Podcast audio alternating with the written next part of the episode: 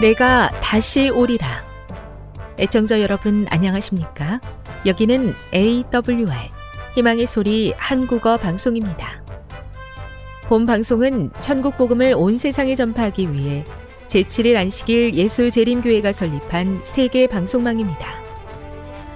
AWR 희망의 소리는 유럽, 라틴 아메리카, 아프리카, 러시아, 아시아의 방송망을 통해 전 세계에 복음을 전파하고 있습니다. AWR 아시아 희망의 소리 방송국은 한국어 방송을 매일 5시간씩 송출하고 있습니다. 희망의 소리 방송은 인터넷과 스마트폰을 통해서도 언제나 청취하실 수 있습니다.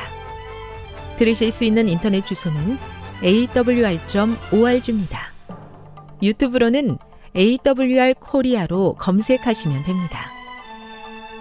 이 시간 희망의 소리 한국어 방송과 함께 보람있고 유익한 시간 되시기 바랍니다. 내가 다시 오리라. 여기는 AWR 희망의 소리 한국어 방송입니다. 주파수 안내입니다. 괌에서 송출하는 우리 방송은 한국 표준시로 밤 9시에 9895kHz로 밤 11시에 9800kHz로 다음날 오전 6시에 9695kHz로 각각 1시간씩 방송하고 있습니다. 우즈베키스탄에서 송출하는 우리 방송은 한국 표준시로 밤 10시에 15,670kHz로 타지키스탄에서는 밤 9시에 15,505kHz로 송출하고 있습니다. 애청자 여러분의 많은 청취 바랍니다.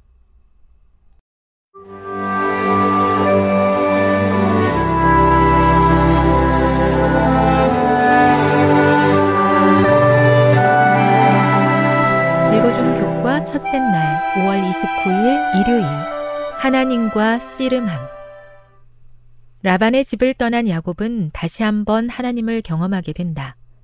에서가 400명을 거느리고 자신에게로 오고 있다는 사실을 알게 된 야곱은 주께서 주의 종에게 베푸신 모든 은총과 모든 진실하심을 조금도 감당할 수 없나이다 라고 고백하면서 하나님께 간절히 기도한다. 야곱은 은혜가 무엇인지 제대로 이해하게 되었음이 분명하다. 야곱의 간절한 기도에 하나님께서는 어떻게 응답하셨는가? 창세기 32장 22에서 31절과 호세아 12장 3, 4절을 읽어보라. 이 놀라운 이야기의 영적인 중요성은 무엇인가? 야곱은 자기 앞에서 일어나고 있는 일들로 인해 괴로워하고 있었다.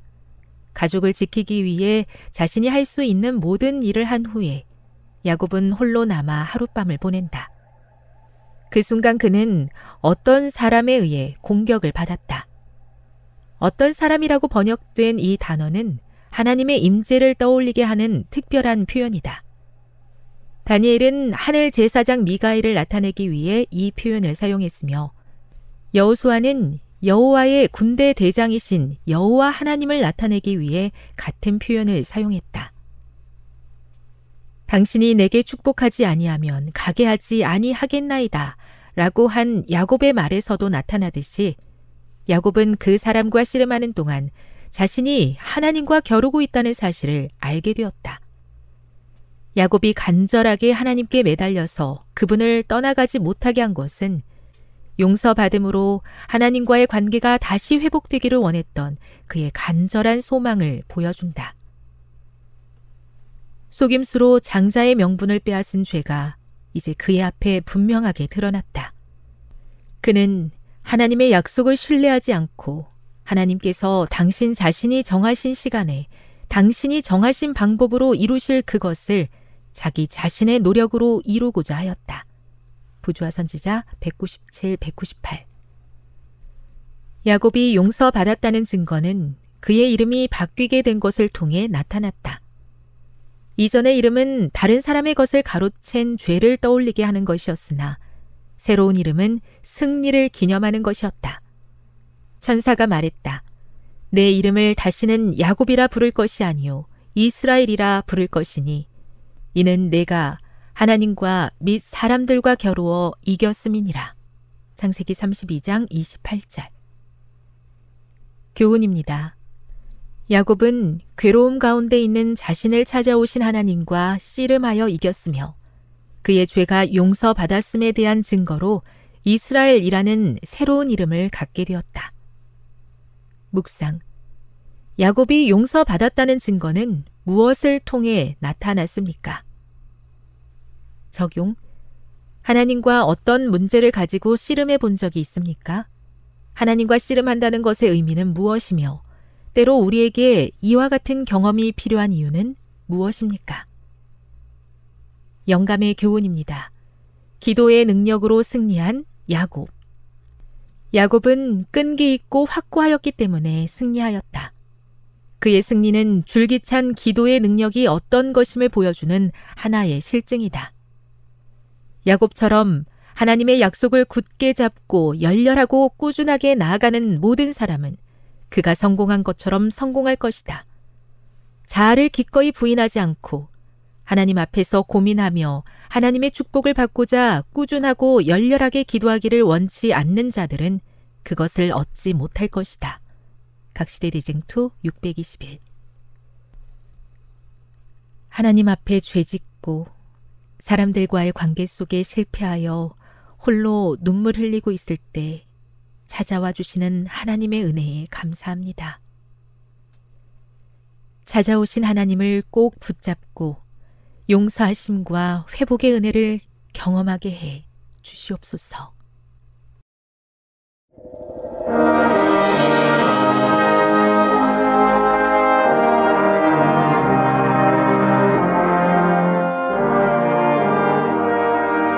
희망의 소리 청취자 여러분, 주 안에서 평안하셨습니까?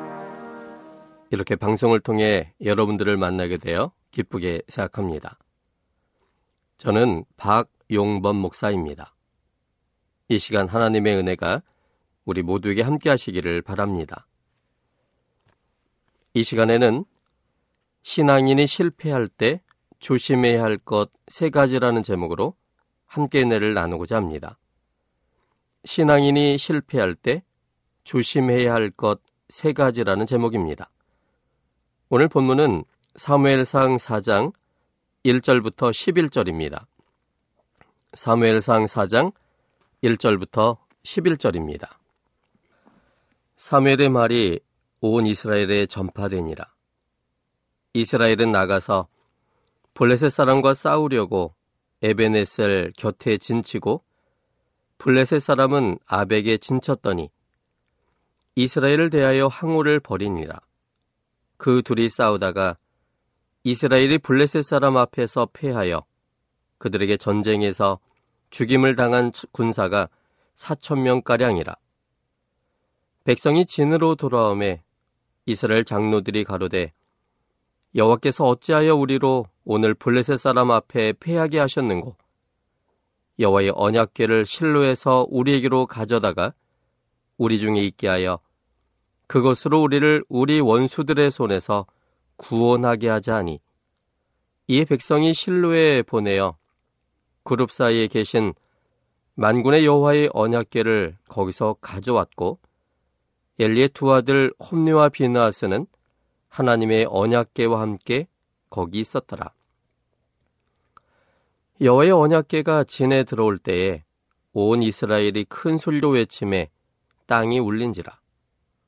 블레셋 사람이 그 외치는 소리를 듣고 가로되 히브리 진에서 큰 소리로 외침은 어찌 미뇨하다가 여호와의 궤가 진에 들어온 줄을 깨달은지라. 블레셋 사람이 두려워하여 가로되 신이 진에 이르렀도다 하고 또 가로되 우리에게 화로다 전일에는 이런 일이 없었도다. 우리에게 화로다. 누가 우리를 이 능한 신들의 손에서 건지리요. 그들은 광야에서 여러 가지 재앙으로 애굽인을 친 신들이니라. 너희 블레셋 사람들아 강하게 되며 대장부가 되어라. 너희가 히브리 사람의 종이 되기를 그들이 너희의 종이 되었던 것 같이 말고 대장부 같이 되어 싸우라 하고 블레셋 사람이 쳤더니 이스라엘이 패하여 각기 장막으로 도망하였고 살육이 힘이 커서 이스라엘 보병에 엎드러진 자가 3만이었으며 하나님에게는 빼앗겼고 엘리의 두 아들 홈니와 비나스는 죽임을 당하였더라. 하나님을 믿는 사람들이 가지고 있는 생각 중 하나는 하나님을 믿는 사람들은 모든 것이 다 잘 될 것이다 라는 생각입니다. 그것은 결론적으로는 맞는 말입니다. 결국은 하나님의 백성들이 승리하고 마침내 모든 것이 다 잘 됩니다. 그러나 최종적 승리를 위한 과정들은 결코 만만치가 않습니다. 성경에 등장하는 인물들의 대부분도 동일한 사이클을 갖고 있습니다. 그 과정은 고통스럽고 실패도 경험하고 환란이 있었지만 결국은 모든 것이 다 잘 되었습니다. 예를 들면 믿음의 조상 아브라함의 생애도 그의 생애의 과정은 고통과 실패와 환란의 시간들이었지만 결국은 하나님 안에서 승리했고 그래서 모든 것이 다 잘된 삶이었습니다. 야곱, 요셉, 모세 그리고 다니엘 등의 삶도 모두 동일합니다. 심지어 예수님의 삶도 동일합니다. 예수님의 공생에 그리고 십자가 등은 고통스러운 시간들이었지만 마침내 결과적으로는 최종적으로 예수님은 승리하셨습니다. 결과론적인 관점에서 볼 때에 그 모든 과정들도 결과를 이루는 선한 시간들이었지만 그 과정 자체는 매우 힘든 시간들이었습니다. 바울은 이것을 로마서 8장 28절에서 이렇게 표현하였습니다. 우리가 알거니와 하나님을 사랑하는 자, 곧 그 뜻대로 부르심을 입은 자들에게는 모든 것이 합력하여 선을 이루느니라. 우리는 결과론적인 관점에서 모든 문제를 봐야 하기도 하고 또 과정론적인 관점에서도 봐야 합니다. 믿음으로 현재의 과정의 힘듦을 뛰어넘는 승리를 보아야 하고 현재의 과정의 현실도 또한 제대로 읽어야 합니다. 우리가 최종적인 결론이 나기 전까지 현실 속에서 마주대야 하는 여러 가지 실패와 좌절과 고통 등을 어떻게 생각하고 또 어떻게 처리해야 할까요? 오늘 본문은 이스라엘과 블레셋과의 전쟁의 모습을 담고 있습니다. 전쟁의 과정에서 이스라엘은 실패했습니다. 무려 4천명가량의 군사들이 전쟁에서 전사였습니다. 하나님을 믿는 하나님의 백성들이 이방신을 믿는 블레셋 사람들에게 패배한 것이었습니다. 최종적 상황이 아닌 과정 속의 상황에서 이스라엘 백성들은 실패한 것입니다. 이때 그들은 그 실패를 경험할 때 어떻게 생각하고 어떻게 행동했어야 했을까요? 함께 생각해 보고자 합니다. 첫째는 실패할 때 여호와나님께서 실패케 하셨다고 해석하면 안 됩니다. 실패할 때 여호와나님께서 실패케 하셨다고 해석하면 안 됩니다. 본문 3절입니다. 열왕기상 4장 3절 백성이 진으로 돌아오매 이스라엘 장로들이 가로되 여호와께서 어찌하여 우리로 오늘 블레셋 사람 앞에 패하게 하셨는고 전쟁의 초반기에 벌써 4천 명이 전사하고는 전이가 상실되어 이스라엘 진으로 돌아오는 백성들을 보고 이스라엘의 장로들 즉 지도자들은 소리쳤습니다. 여호와께서 어찌하여 우리로 오늘 블레셋 사람 앞에 패하게 하셨는고 그들은 여호와 하나님께서 그 전쟁에서 일부러 패하게 하셨다라고 해석하였습니다. 전쟁에서 많은 군사들이 전사한 이유가 무엇인지는 본문은 밝혀져 있지는 않지만 최소한 확실한 것은 여호와 하나님께서 이스라엘 백성들이 죽게 하지는 않았다는 사실입니다. 전쟁은 생사가 장담되지 못하는 상황입니다. 그런데 기본적 전제는 하나님께서는 누군가를 죽이고자 하시는 분이 아니라는 사실입니다. 하나님은 하나님 자신의 생명으로 이 땅에 태어난 모든 사람들에 대해서 깊은 애정을 갖고 계신 사랑의 아버지이십니다. 하나님을 거부하고 저주하는 사람들에게도조차 하나님은 결코 그들을 잊지 아니하시고 그들이 생명 속에 있기를 바라시는 분이시지 결코 그들을 죽이시는 분이 아니십니다. 이와 관련된 성경절을 몇 개 좀 찾아보겠습니다. 먼저 누가복음 6장 35절에 있는 말씀입니다. 누가복음 6장 35절 오직 너희는 원수를 사랑하고 선대하며 아무것도 바라지 말고 빌리라. 그리하면 너희 상이 클 것이요. 또 지키 높으신 이의 아들이 되리니 그는 은혜를 모르는 자와 악한 자에게도 인자로우시니라. 여기 예수님은 은혜를 모르는 사람에게도 또 악한 사람에게도 인자로우신 분임을 여기에 설명하고 계십니다. 이 땅에 있는 모든 사람들, 특별히 하나님을 거부하고 저주하는 사람들에게조차 하나님은 그들에게 벌을 주시는 분이 아니라 그들에게 더 많은 은혜를 주시고 사랑을 보여주셔서 그들이 하나님 속에 다시 한번 관계를 회복함으로 생명 속에 있게 되기를 바라시는 사랑의 아버지이심을 설명하고 있습니다. 또 에스겔 33장 11절에 있는 말씀입니다. 에스겔 33장 11절입니다. 주 여호와의 말씀에 나의 삶을 두고 맹세하노니 나는 악인의 죽는 것을 기뻐하지 아니하고 악인이 그 길에서 돌이켜 떠나서 사는 것을 기뻐하노라. 이스라엘 족소가 돌이키고 돌이키라. 너희 악한 길에서 떠나라. 어찌 죽고자 하느냐 하셨다 하라. 하나님은 하나님과 반대편에 서 있는 사람의 죽음을 절대 기뻐하시는 분이 아니십니다. 오히려 악인이 그 길에서 돌이켜 떠나서 사는 것을 기뻐하시는 하나님이십니다.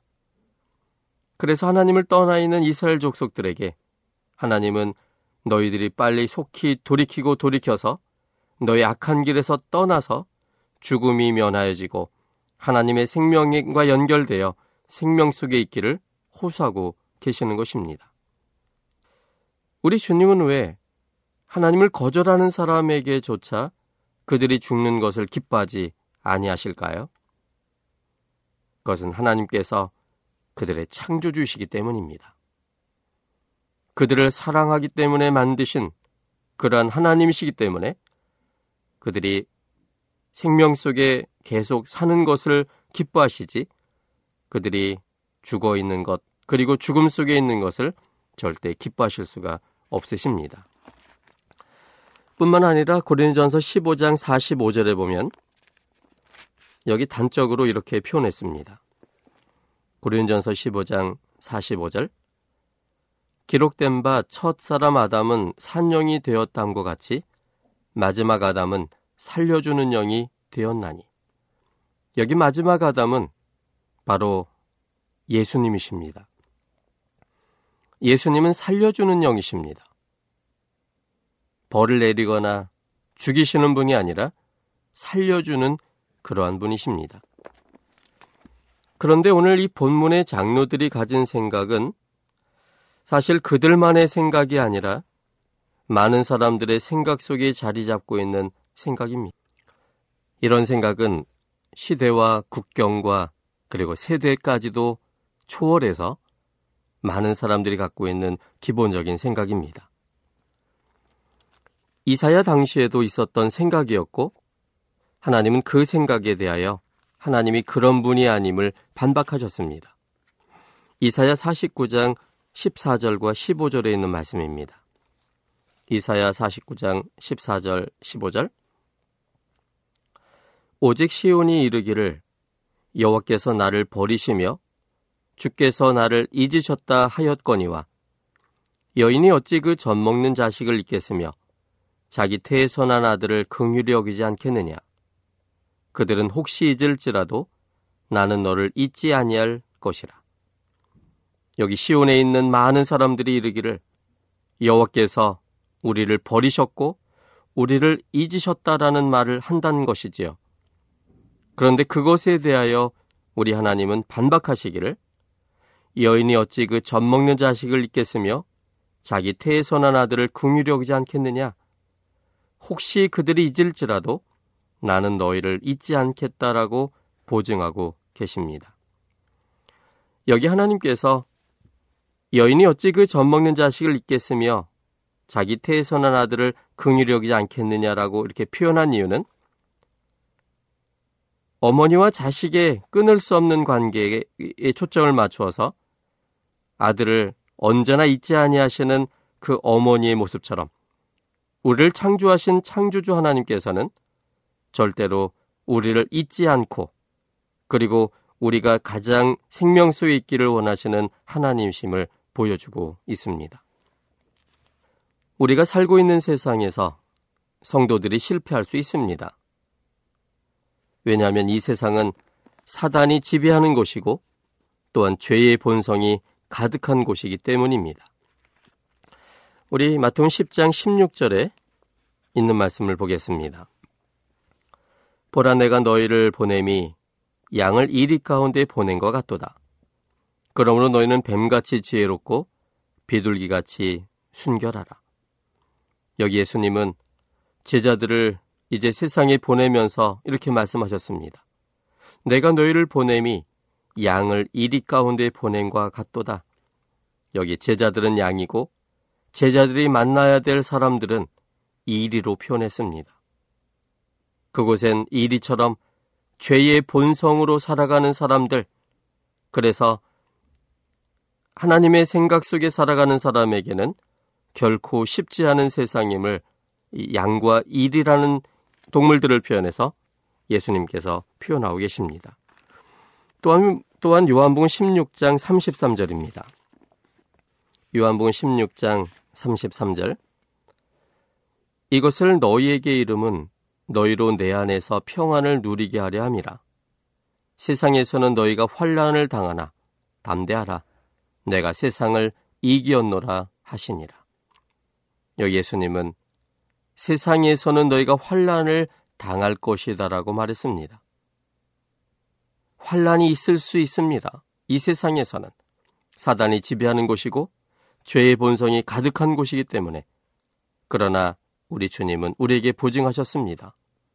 내가 세상을 이겼기 때문에 너희들도 분명히 이기게 될 것이기 때문에 그 과정 속에서 환란이 있다 할지라도 그것 때문에 낙심되거나 넘어지지 말고 담대함을 갖고 결국은 우리 주님이 이긴 이 세상을 이길 것에 대하여 말씀하고 계시고 있습니다.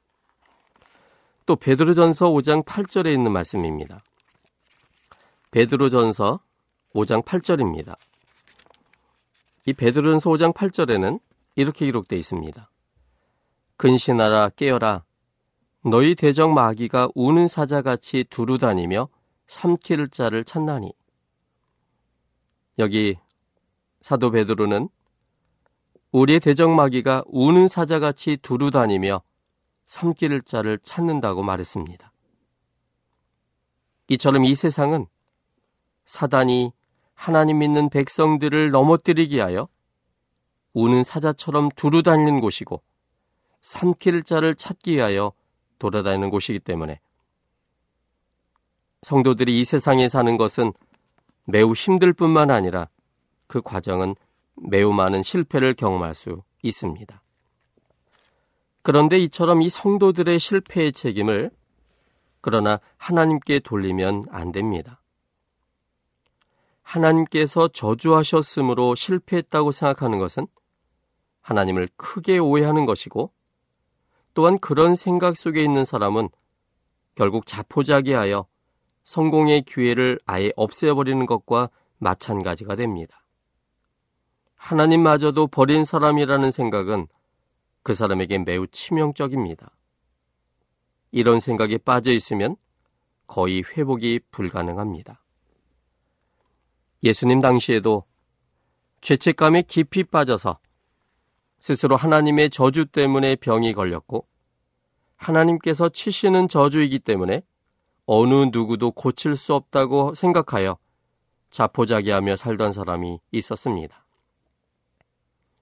그 영혼을 바라보시는 예수님은 매우 안타까우셨습니다. 그를 언제나 사랑하시고 용서해 주시길 기뻐하시는 예수님이셨는데 예수님을 믿지 못하고 예수님의 품성을 믿지 못한 채 스스로의 생각 속에서 절망 속에 있는 그 사람을 예수님은 매우 안타깝게 바라보셨습니다. 그래서 예수님은 병 낫는 것보다 그에게 더 중요한 영적인 문제를 해결해 주시고자 결심하셨습니다. 그런데 예수님의 이런 시도는 예수님 자신의 생명을 위협할 수 있는 매우 위험한 시도였고 예수님의 구속의 시간을 변경할 수도 있는 쉽지 않은 결정이었습니다. 그러나 하나님께조차도 끊어졌다는 확신 속에서 영원한 멸망으로 치닫고 있는 한 영혼을 살리고 그에게 새로운 소망을 주시기 위해서 예수님은 기꺼이 자신에게 있을 이 모든 위험을 감수하시고 그에게 그가 듣기 원하는 그 말씀을 해주셨습니다. 그것은 마가복음 2장 5절에 있는 것처럼 소자야 뇌 죄사함을 받았느니라라는 말씀이었습니다. 이것의 전체적 배경이 마가복음 2장 1절부터 12절까지 있습니다. 우리 함께 이 부분을 좀 다시 한번 살펴보겠습니다. 마가복음 1장 1절로 12절입니다. 수일 후에 예수께서 다시 가보나움에 들어가시니 집에 계신 소문이 들린지라 많은 사람이 모여서 문 앞에라도 용신할 수 없게 되었는데 예수께서 저에게 돌을 말씀하시더니 사람들이 한 중풍병자를 네 사람에게 메워 가지고 예수께로 올세? 무리를 인하여 예수께 데려갈 수 없으므로 그 계신 곳의 지붕을 뜯어 구멍을 내고 중풍병자의 누운 상을 달아내리니 예수께서 저희의 믿음을 보시고 중풍병자에게 이르시되 소자야 뇌 죄사함을 받았느니라 하시니 어떤 서기관들이 거기에 앉아서 마음에 의논하기를 이 사람이 어찌 이렇게 말하는가? 참남하도다. 오직 하나님 한 분 외에는 누가 능히 죄를 사겠느냐? 저희가 속으로 이렇게 의논하는 줄을 예수께서 곧 중심에 아시고 이르시되 어찌하여 이것을 마음에 의논하느냐? 중풍병자에게 뇌 죄사함을 받았느니라 하는 말과 일어나 뇌 상을 가지고 걸어가라 하는 말이 어느 것이 쉽겠느냐 그러나 인자가 땅에서 죄를 사는 권세가 있는 줄로 줄을 너희로 알게 하려 하노라 하시고 중풍병자에게 말씀하시되 내가 뇌게 이르노니 일어나 뇌 상을 가지고 집으로 가라 하시니 그가 일어나 곧 상을 가지고 모든 사람 앞에서 나가거늘 저희가 다 놀라 영광을 하나님께 돌리며 가로되 우리가 이런 일을 도무지 보지 못하였다 하더라. 예, 이 말씀에 의하면 여기 중풍병자 들린 사람이 있었습니다. 그의 친구들의 도움이 아니라면 절대로 움직일 수 없는 한 사람의 이야기입니다. 그가 예수님께 오기까지 그는 수많은 경험들을 했을 것입니다. 유명한 모든 사람들을 찾아가 봤고, 그리고 좋다는 약은 무엇이든지 다 먹어봤을 것입니다. 사람이 할 수 있는 모든 일을 했지만 병에 차도가 없을 때, 그가 가진 생각은 이것은 하나님께서 용서하지 않는 하나님이 벌을 줌으로 인한 것이라고 하는 것이 결론이었습니다. 그의 가장 필요했던 것은 하나님에 의하여 용서받았다는 확신이었습니다. 이런 딱한 사정을 예수님께서 보셨을 때 그의 가장 큰 피로가 그의 마음속에 하나님으로 인한 것이 아닌 그래서 그가 하나님으로 인하여 죄가 용서받았다는 사실을 그가 듣는 것이었음을 예수님은 알게 되었습니다. 그런데 예수님께서는 그의 죄 사함 받았음을 말씀하실 수 있으셨습니다. 왜냐하면 예수님은 하나님이셨기 때문입니다. 그런데 예수님은 죄 사할 수 있다고 말할 수 있고 또 그것이 이 중풍 병자에게 가장 필요된 이야기이긴 하지만 그것은 많은 사람들을 시험 속에 빠뜨릴 수 있는 소리였습니다. 그 당시 서기관들 또 바리새인들 성경을 아는 사람들의 생각 속에는 죄 사함은 오직 하나님 한 분 외에는 살 수 없다는 생각을 갖고 있었습니다. 그런데 만약에 나사렛 예수, 저 인간이신 예수께서 죄사함을 받았다라고 말한다면 그것은 하나님 한 분 외에 능히 죄를 살 수 없는데 사람이 죄를 사할 수 있다고 하는 것은 참남죄에 해당하는 죄였습니다. 그것은 돌에 침을 받아 죽게 되는 매우 심각한 죄였습니다. 이제 예수님은 이 두 사이에서 생각하셨을 겁니다. 저 중풍병자에게 필요한 것은 하나님이 벌을 주고 있지 않다는 사실을 알려주는 것이었습니다. 중풍병자의 죄는 이미 하나님이 용서하셨음을 깨닫게 하셔서 하나님이 벌을 주기 때문에 지금 병이 있다고 생각하는 이 중풍병자의 생각을 바꿔놓는 길이었습니다. 또 한편으로는 죄사함 받았다고 했을 때 서기관들이나 그 주위에 있는 성경을 하는 사람들이 예수님을 참남죄로 고소하게 될 것이고 그것은 생명을 잃을 수도 그리고 그렇게 된다면 구원의 경륜이 훨씬 더 늦어질 수도 있는 그런 것이기 때문에 예수님은 생각하셨을 겁니다.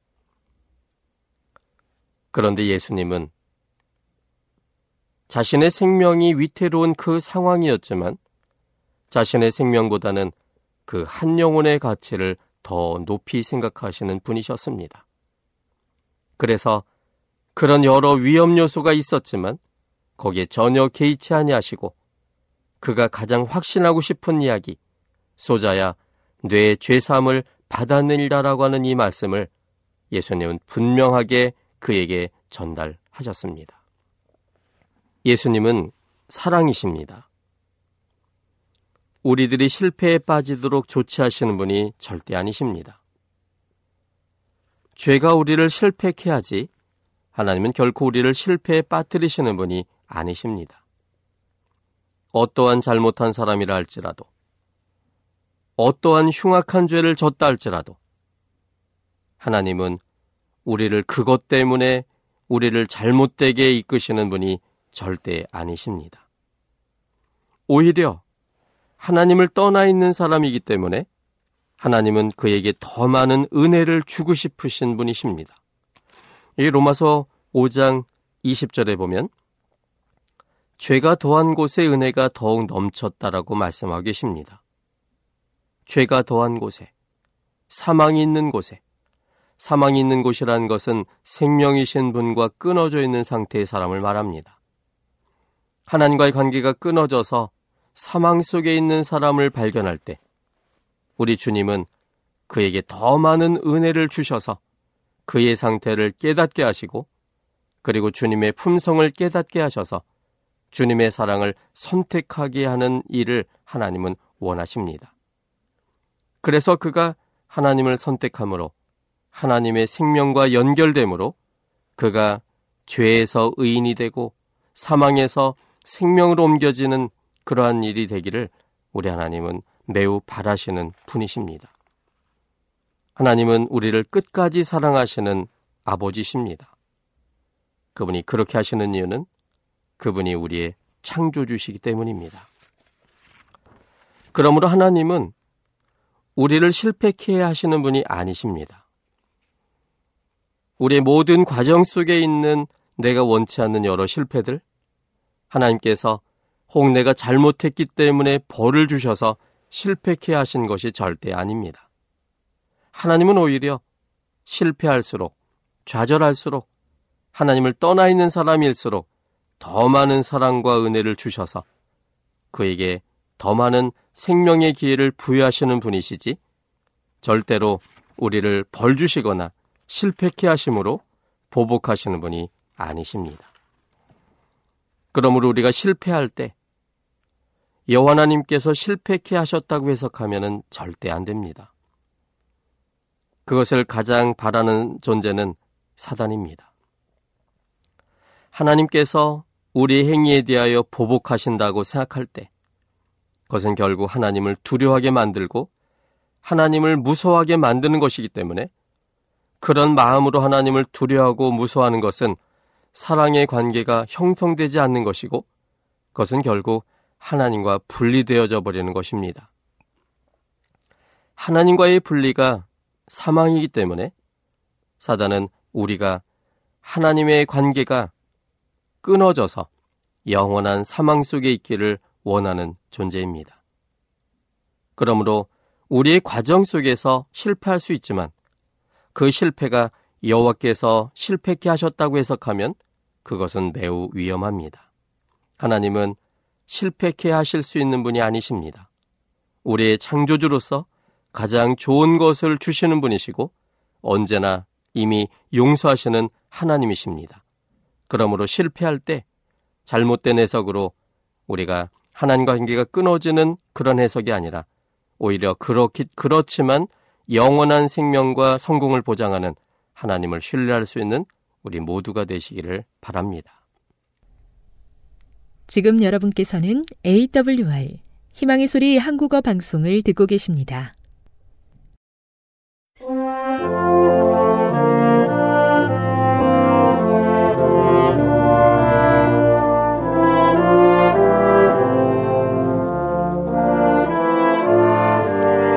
애청 여러분 안녕하십니까? 한국연합회 성경연구소장 임봉경 목사입니다. 예, 오늘 또 여러분에게 성령께서 함께 하셔서 성경의 어려운 말씀들을 잘 이해하도록 도와주시기를 기도합니다. 예, 지난 시간에 계속하던 로마서 1장 20절이 말하는 하나님의 진노가 무엇이며 또 그 진노가 어떤 식으로 나타나는지에 대한 질문을 계속 살펴보겠습니다. 에, 닥터 하즐, 하즐 박사가 말한 것처럼 하나님은 그의 진노의 표출을 통해서 에, 사람들이 정신을 차리고 악한 행동에서 돌이키기를 바라신다. 따라서 하나님의 진노를 이용하여 하나님의 사람들의 마음의 공포의 장면을 조장하는 것은 잘못된 것이고 무책임한 일이다 라고 말했습니다. 다시 말하면 하나님의 진노가 나타나는 것은 사람들을 겁주는 것이 아니라 오히려 그들을 하나님께로 잘 돌이키고자 하기 위한 목적이라고 그렇게 말한 것입니다. 종합적으로 보면 하나님의 오르게, 하나님의 진노, 곧 하나님의 오르게는 정말론적인 심판을 나타내는 시모스라는 말과는 조금 다른 국면을 포함하고 있다 그랬죠. 예, 오르게는 죄에 대한 진노를 통해 죄인들을 회개로 이끄시는 과정에 그 포커스가 있다고 말할 수 있겠습니다. 예, 따라서 여기서 하나님께 적용된 진노라는 용어는 인간의 죄된 행위나 악에 대한 하나님의 반응을 나타냅니다. 예, 엘렌 화이시 말한 대로 죄에 대한 하나님의 진노는 불법으로 인해 생긴 그분의 불쾌하심의 무서운 표출입니다. 최종적 정죄, 최종적 정죄 심판의 의미로서의 진노인 시모스가 아니라 죄의 결과에 대한 하나님의 불쾌하심의 표현이 곧 오르게라는 진노인 것입니다. 달리 말하면 에, 복음의 한쪽이 죄인들을 구원하시려는 하나님의 의지를 나타냄으로써 그분에 대한 믿음을 나타낸 것이라면 다른 한쪽은 하나님의 진노, 곧 그분의 구원을 거절하는 모든 사람들의 삶에 나타난 죄에 대한 그분의 불쾌하심을 보여준다는 것입니다. 다시 말하면 이 오르게라는 진노는 죄인을 해결케 하시는 하나님의 의와 또 그 죄 자체에 대한 하나님의 진노나 불쾌하심을 보여주는 것입니다. 복음을 받아들이는 자들의 주의가 그들의 위치가 하나님의 은혜 가운데 있다면 또 은혜 아래 있다면 은혜를 거절한 인류의 상태와 인류의 위치는 하나님의 진노 아래에 있는 것입니다. 그러나 하나님을 받아들이면 그 진노에서 은혜 가운데로 들어갈 수 있습니다. 즉 진노가 인류의 마땅한 가치가 무엇인지를 표현한다면 반대로 은혜는 하나님의 마땅한 가치를 말해줍니다. 복음의 은혜 가운데로 들어오면 항상 진노로부터의 구원이 뒤따라 올 것입니다. 그 진노는 종말론적 최종적 정죄 심판의 국면과는 약간 다른 것입니다. 자, 이 정도 하고 다음 주제로 넘어가겠습니다. 아, 이번 주제는 대단히 민감한 주제입니다. 근래 이슈가 되는 윤리적 문제입니다. 바울은 동성애를 정죄했는가라는 질문입니다. 로마서 1장 26절로 27절입니다. 이를 인하여 하나님께서 저희를 부끄러운 욕심에 내어 버려 두셨으니 곧 저희 여인들도 순리대로 쓸 것을 바꾸어 영리로 쓰며 이와 같이 남자들도 순리대로 여인 쓰기를 버리고 서로를 향하여 음욕이 불릴 듯하며 남자가 남자로 더불어 부끄러운 일을 행하여 저희의 그릇 때문에 상당한 보응을 그 자신에게 받았느니라 이렇게 말했습니다. 아, 대부분의 그리스도인들은 이 본문이 동성애를 말하고 있으며 모든 형태의 동성애를 죄로 정죄한다고 생각하고 있습니다.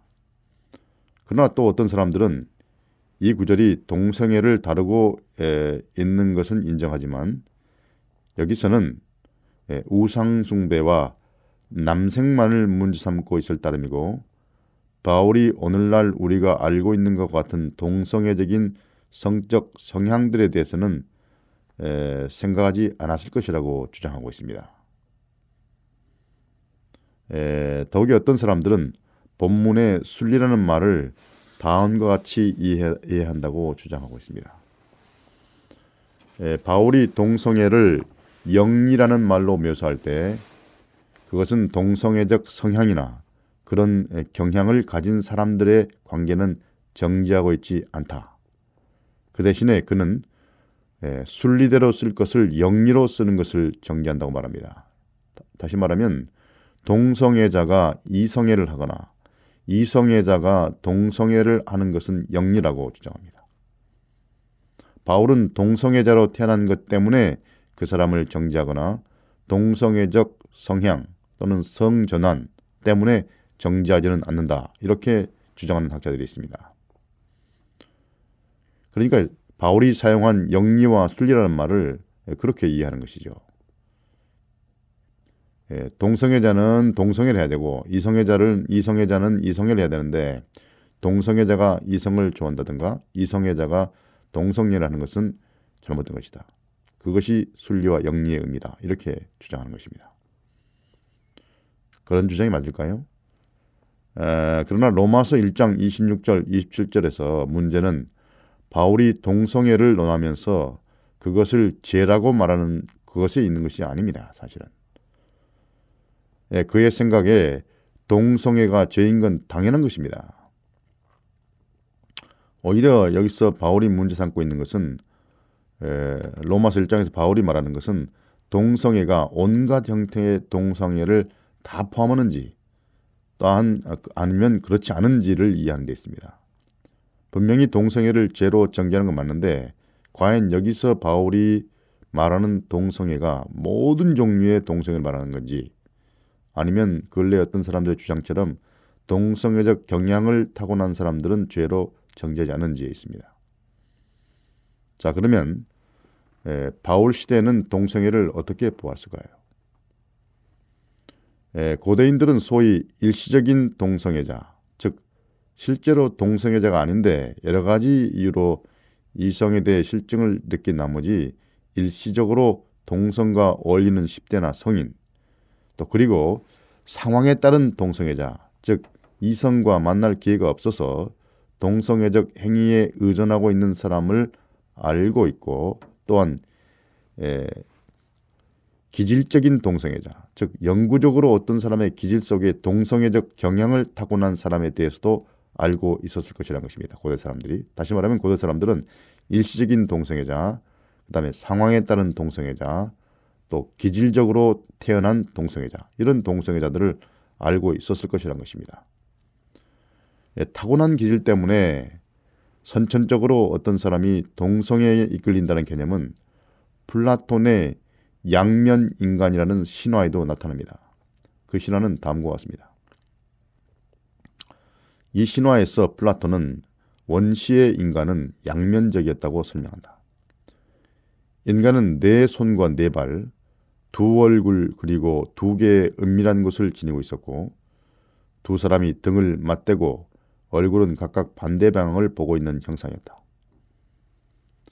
이런 에, 양면적인 원시 피조물의 어떤 것은 양쪽 다 남성이었고 어떤 것은 양쪽 다 여성이었지만 제3의 성을 가진 다른 것들은 한쪽은 남성이고 다른 쪽은 여성이었다. 이 원시적 피조물은 힘이 강하여 오만하게도 신들을 공격하였다. 그들이 오만한 행동을 계속하자 제우스는 이 양면적인 네 다리 피조물들을 두 쪽으로 쪼개버렸다. 말하자면 양쪽이 남성인 피조물은 두 남자가 되었고 양쪽 다 여성인 피조물은 두 여자가 되었고 남성과 여성이 합해진 피조물은 남자와 여자가 되었다.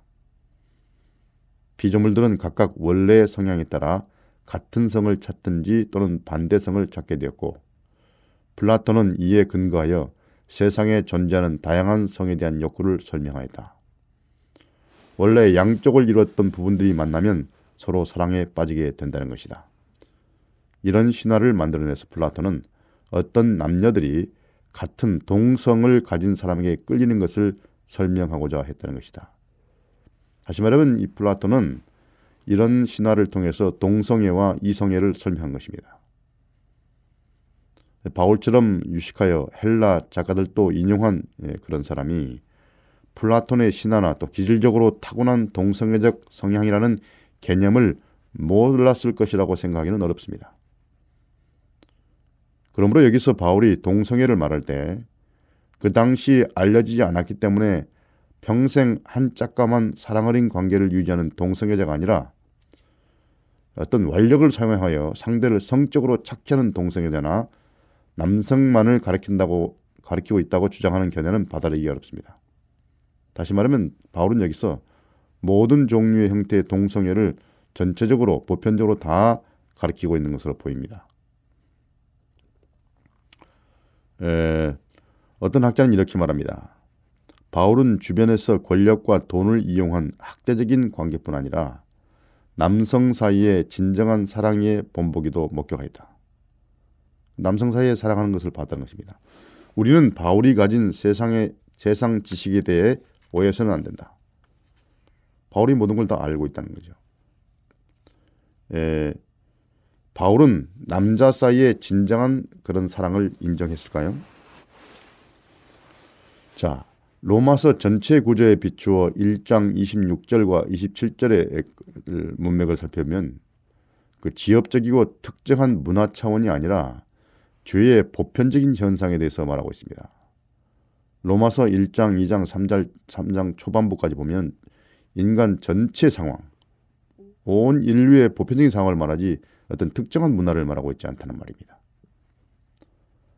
로마서 1장에서 바울은 이방인들이 모두 죄인임을 보이고 그들의 악의 목록을 제시하고 있습니다. 그것을 보고 유대인 청중들은 바울에게 박수를 보냈을 것이지만 이제 바울은 로마서 2장에서 유대인 역시 죄인임을 지적하고 있습니다. 예, 그리고 로마서 3장에서 그는 모든 사람이 다 죄인이므로 우리를 위한 그리스도의 희생에 나타난 에, 하나님의 은혜에 모두 다 의존되어 있다고 결론 짓고 있습니다. 로마서 6장에서 바울은 우리 모든 사람이 죄의 종이었으나 이제 예수 그리스도로 말미암아 죄에서 해방될 수 있다는 사실을 더 구체적으로 설명합니다. 바울의 논증은 AD 1세기의 사람들에게만 국한되지 않고 모든 시대의 인류를 포괄하고 있습니다. 그러므로 동성애를 포함하는 악의 목록들도 특정 시기나 특정 문화에만 국한된 것이 아니라 오늘날에도 또 시대를 초월해 보편적으로 모든 인류에게 적용된다는 말입니다. 바울이 다양한 형태의 동성애를 구분하지 않은 점으로 보아 예, 그는 모든 경우에 예, 모든 형태의 동성 간 성관계를 다 부정한 것으로 생각할 수 있겠습니다. 예, 로마서 1장에서 동성애를 논하는 배경은 신학적으로 창조의 개념과 관련되어 있습니다. 로마서 1장 20절에서 바울은 세상의 창조와 하나님의 피조물에 대해서 말합니다. 창조된 세계를 통해 하나님이 드러날 수 있지만 이방인들은 하나님을 알되 하나님으로 영화롭게도 아니한다는 것에 것이 바울의 논증입니다. 피조물과 사람과 짐승의 형상밖에는 아무것도 아닌 신들로 하나님을 대체했다는 것입니다. 로마서 1장 23절에서 피조물의 목록과 그 형상을 언급한 것은 창세기 1장 24절로 26절의 창조 기사를 반영하고 있습니다. 또 로마서 1장 25절은 이방인들이 창조주 대신 피조물을 숭배했다고 지적합니다. 더욱이 로마서 1장 26절, 27절 우리가 지금 논의하고 있는 구절은 남자와 여자라는 용어를 사용하지 않고 남성과 여성이라는 용어를 사용함으로써 또 장세기 1장 27절을 그대로 반영하고 있습니다. 예, 그러나 개혁 한글판에는 이 말들이 남자와 여자로 번역되어 있지만 원문에는 모두 남성과 여성으로 되어 있습니다. 예, 앞의 절들에 분명하게 창조를 언급하고 있으므로 동성애를 언급하는 그 구절도 창조의 문맥 안에 비추어서 이해하는 것이 합리적입니다. 예, 우상 숭배뿐 아니라 어떤 형태의 동성애든지 동성 사이의 성견은 모두 본질적으로 창조주의 사역과 창조의 질서에 위배되며 그것에 대한 공격에 해당할 수 있다는 논리가 바울의 논리입니다. 창조 기자에서 하나님의 창조의 이상, 곧 남자와 여자를 창조하여 남자와 여자가 사랑하도록 만드신 하나님의 의도는 결국 예, 이성 간 일부 일처 결혼인 것입니다. 그러므로 이런 동성애적 경향이나 동성애적 성향이나 동성애적 사랑은 창조 질서와 조화되지 않고 위배되는 것입니다. 자, 그러므로 로마서의 문맥은 죄의 보편성을 말하며 특히 제가 하나님의 창조의 질서를 무너뜨렸다는 논조이고 그리스도 안에서 재창조를 통해 피조물이 회복되는 것을 말하고 있습니다. 예, 이런 문맥에서 동성애도 역시 하나님의 창조 이상과 창조 질서에 위배된다는 개념이 바울의 의도라고 보아야 맞겠습니다. 자, 그럼 여기까지 하고 다음 시간에 동성에 대한 성경적 이해를 좀 더 살펴보겠습니다. 다음 시간까지 평화를 기원합니다. 안녕히 계십시오.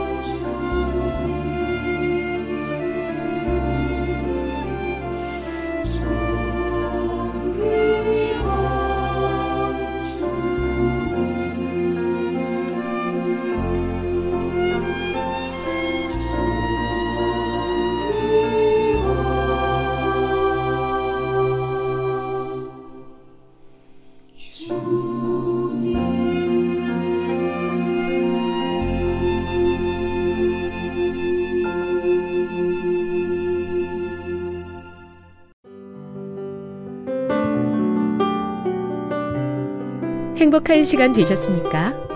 지금까지 여러분께서는 AWR 희망의 소리 한국어 방송을 청취하셨습니다. 방송을 청취하시고 문의를 원하시는 분은 우편번호 02461 대한민국 서울시 동대문구 이문로 1길 11 희망의 소리 방송부 앞으로 편지나 엽서를 보내주시거나 지역번호 02-3299-5296에서 8번으로 전화 주시기 바랍니다. 지금까지 함께 해주신 애청자 여러분들께 감사드립니다. 애청자 여러분, 다음 이 시간까지 하나님 안에서 늘 평안하십시오. 감사합니다. 내가 다시 오리라. 여기는 AWR 희망의 소리 한국어 방송입니다.